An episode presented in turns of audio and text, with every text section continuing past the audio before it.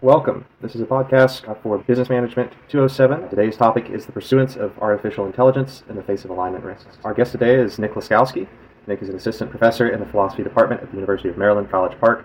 His core work in moral philosophy explores how to locate morality in the world of experience. He has recently co authored works arguing against AI language models, slicing human participants, and has a forthcoming article exploring the differences and merits of truthfulness, honesty, and trustworthiness in AI models. Dr. Laskowski, thanks so much for being with us today. Thanks for having me, Bryan. So, at the risk of sounding obvious, um, I think we need to establish some frame for what we're talking about with artificial general intelligence. What are the benefits of it? Why are we pursuing it? Should we think of it as inevitable? Yeah, so an artificially intelligent entity is is an entity that optimizes for a goal that has a sort of non-biological makeup.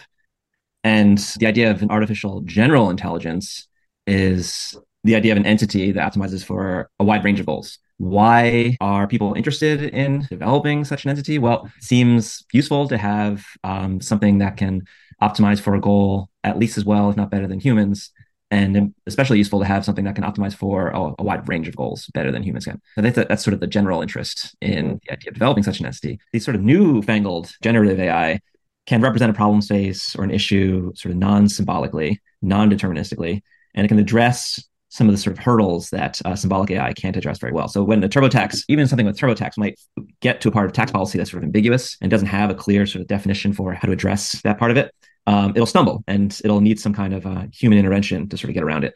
But non-symbolic AI, again, this kind of AI that we're seeing today, um, receiving popular attention, can represent a problem space non-deterministically in a sort of fuzzy way and also partially and probabilistically and sort of guess and sort of throw out various um, hypotheses about how to address that fuzziness and some of those tend to be useful and right and so it allows us to sort of efficiently get around some of the problems that you see with symbolic AI like TurboTax software. So it seems like the benefits are, are mostly efficiency, but it could also very easily uh, be used for sort of more moral ends, such as curing disease and things like that. Lots of um, application in sort of medical fields. So you can apply sort of generative AI to scanning, let's say, uh, radiology scans to see, you know, whether some bone deficiency is there that's not obvious to even a trained human eye, um, and sort of any, any other thing where there where you might be able to pick up subtle patterns um, across a data set that humans are not uh, particularly uh, sort of attuned to. I just wanted to ask, like, if, if if you could distinguish between AGI and singularity as such, because if we make that distinction earlier, it would be easier to understand and go forward. An AGI is just an artificially intelligent system that can pursue a wide range of goals. And the idea of a singularity in this in this context, at least, is the idea of an artificially intelligent system that can recursively self-improve indefinitely and sort of rapidly take off as a result. Basically, when people talk about singularity in this context, they're imagining something getting smart enough to thereby figure out how to make itself smarter, to thereby figure out how to make itself even smarter and smarter and smarter and so on um, ad infinitum. And that's the idea of singularity in the context of an AI, which is sort of not directly relevant to AGI, but is sort of related. Because you might think that one of the goals that an AGI might end up finding itself with is the goal of self improvement. And once it does that, and once it's sufficiently smart or sophisticated, then we're going to get the kind of takeoff required for singularity. So, would you say like solving the alignment problem as a whole would be a step in further to achieving singularity? The alignment problem, as I like to think of it, um, is the idea of trying to design AI systems in a way that safely benefits humans. And one worry with solving the alignment problem is the singularity. That in designing AI systems to be sophisticated and intelligent and useful in the various ways that we've already discussed, we're going to end up giving it the ability to pursue a wide range of goals. And one of those goals might end up being, unintendedly perhaps, uh, the goal of self improving itself. And if it gets up with that with the goal of self-improving itself to the point where it becomes so sophisticated that we can't sort of interpret it anymore or sort of manage it more generally, then we might end up with something that's unaligned with benefiting us safely. So I'd like to think of singular, the singularity as a, as a kind of concern with developing AGI. So is it that they're, uh, it's the potential of them pursuing goals that are different and objectives that are different from our objectives? Yeah, so that's one facet of the problem. Again, part of the value of the new AI that has been receiving lots of scholarly and popular attention is that it can address our needs and solve problems in part by not needing or requiring the problems to be really well defined um, and for us to know exactly what we want out of the sort of the issue. But in order for it to in order for it to have that kind of value, for these systems to have that kind of value, it seems like we need to allow it to have a kind of flexibility in the goals it pursues. But once we give it that kind of flexibility in the goals it pursues, it might end up with goals that we don't want it to pursue. You might end up with an AI system that has the goal of self-preservation or the goal of not allowing us to turn it off. But there's also another aspect of the problem where suppose we can give it goals that we want it to have. Um, you might think that given issues concerning interpretability, sort of how it ends up pursuing its goals and why, that it might end up taking means toward achieving its goals that we don't want it to. Um, the famous example in this space is the sort of paperclip maximizing example. So you might give an AI system the goal of maximizing, you know, creating paper paper clips. In, in pursuing the goal of uh, creating paper clips, it might sort of melt down all the the metal it finds in the world, including the metal that you know we need to, to drive our cars and so on, and then turn those into paper clips. And that's some, that's a, a means by which uh, we would not want it to pursue the aim or goal of making paper clips. So it's inner aligned when it takes the steps that we would want it to take to pursue its goals, and it's, it's aligned in the outer sense when it has goals we want to have. What is the risk of deep learning models pursuing unintended goals once outside the training environment? What is the real likelihood that this will occur? You find a wide range of answers to this. People are really worried and put the risk of sort of complete anni- human annihilation at as high as 10%, if not higher, in the sense that we design an AI system, we let it outside the box, um, and there's a real risk that it'll end up pursuing goals that uh, involve our destruction in some way. And then you find people that are much less, more optimistic that it won't destroy us. people think that once we're talking about existential risks of the sort that we're in the sort of realm of science fiction and fantasy, but um, others take these risks really seriously. And you can see that in the the executive um, sort of statement from the Biden administration recently. About what we were just talking about, um, yeah. like the ten percent chance of human annihilation or whatever. Mm-hmm. If an AGI system were to cause harm in any sense of the word, who do you think should be held responsible? The developers, operators, or the system? That's a really great question. And my view is that at the very least, the people who develop the system need to be legally liable for any harms that um, it produces. I think that's the sort of best way to sort of regulate this space is to have some real possible legal repercussions. Uh, it's not clear whom else or what else could be held responsible apart from, I think, the companies designing these. We can maybe hold AI systems themselves accountable, but that requires several presuppositions about them being agents or you know persons, them moreover having uh, the kind of mental states like beliefs and desires and so on that uh, we typically take to be involved in holding someone accountable. The same sense that we can't blame a dog for biting someone it's true that we can't blame an AI system for causing harm, precisely because neither one of them are agents in the relevant sense.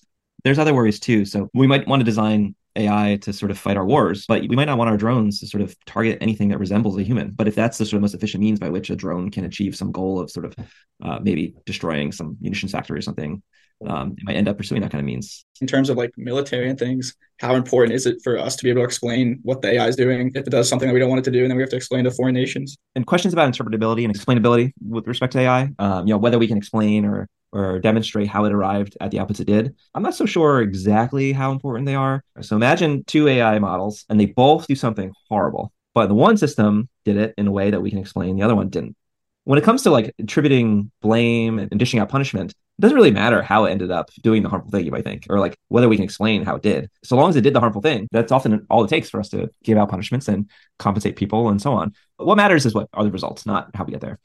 What do you think are more of the long term like troubles? Because like like AGI had a lot of benefits, but I kind of see it in a way of AGI being harmful and people using AGI harm, harmful ways, which can actually like harm communities and harm people? What are some long term like troubles you could see? Yeah, and it's a good question too. So, I mean, so we talked about some of the problems here, but I think another one that we haven't talked about that I find troubling is this idea of enfeeblement.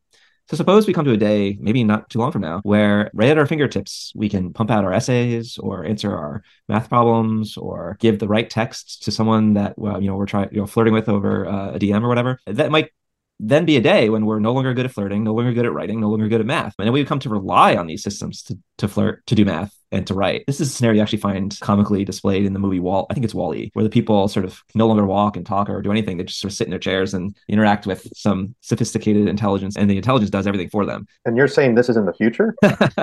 yeah. So I mean... it's also to some extent now, right? The fact that I can Google anything, I can't remember a single phone number anymore. I can't remember various facts anymore because I just pull out my phone to, to look everything up. Now, you think that something like that might occur on steroids, as it were, when it comes to AI. If AI is doing all our writing, doing all of our computate, like our mathematical computation, all our flirting, and so on. Maybe that day is already here where we're, we're already becoming enfeebled in these ways. We're becoming much less good at these things. And I think that's that's very troubling to me. Like I there's value and I think in humans doing these things themselves. And I'm not so sure it's desirable to find ourselves in a world where AI is doing all these things instead. Yeah, because like when I think about it, our knowledge is going into AGI, and when we're now dependent on them, we're not really advancing in any other ways too. So kind of just like at a standstill. And I'm worried that in in the future where it's just going to be as advanced as AI and there'd be no progression in society or really like in anything. Yeah, you might think that we end up plateauing evolutionarily. Mm-hmm, there's something, exactly. there's something very off-putting about that. I think it's pretty cool what humans have been able to do so far. And I'd like to see what else we can do in the future. And maybe that day will never come if we keep putting all of our time and energy into developing AI. So given the current norm of AI typically misaligning with human goals, is it worth it to pursue development of artificial general intelligence? Are the payoffs of artificial general intelligence good enough?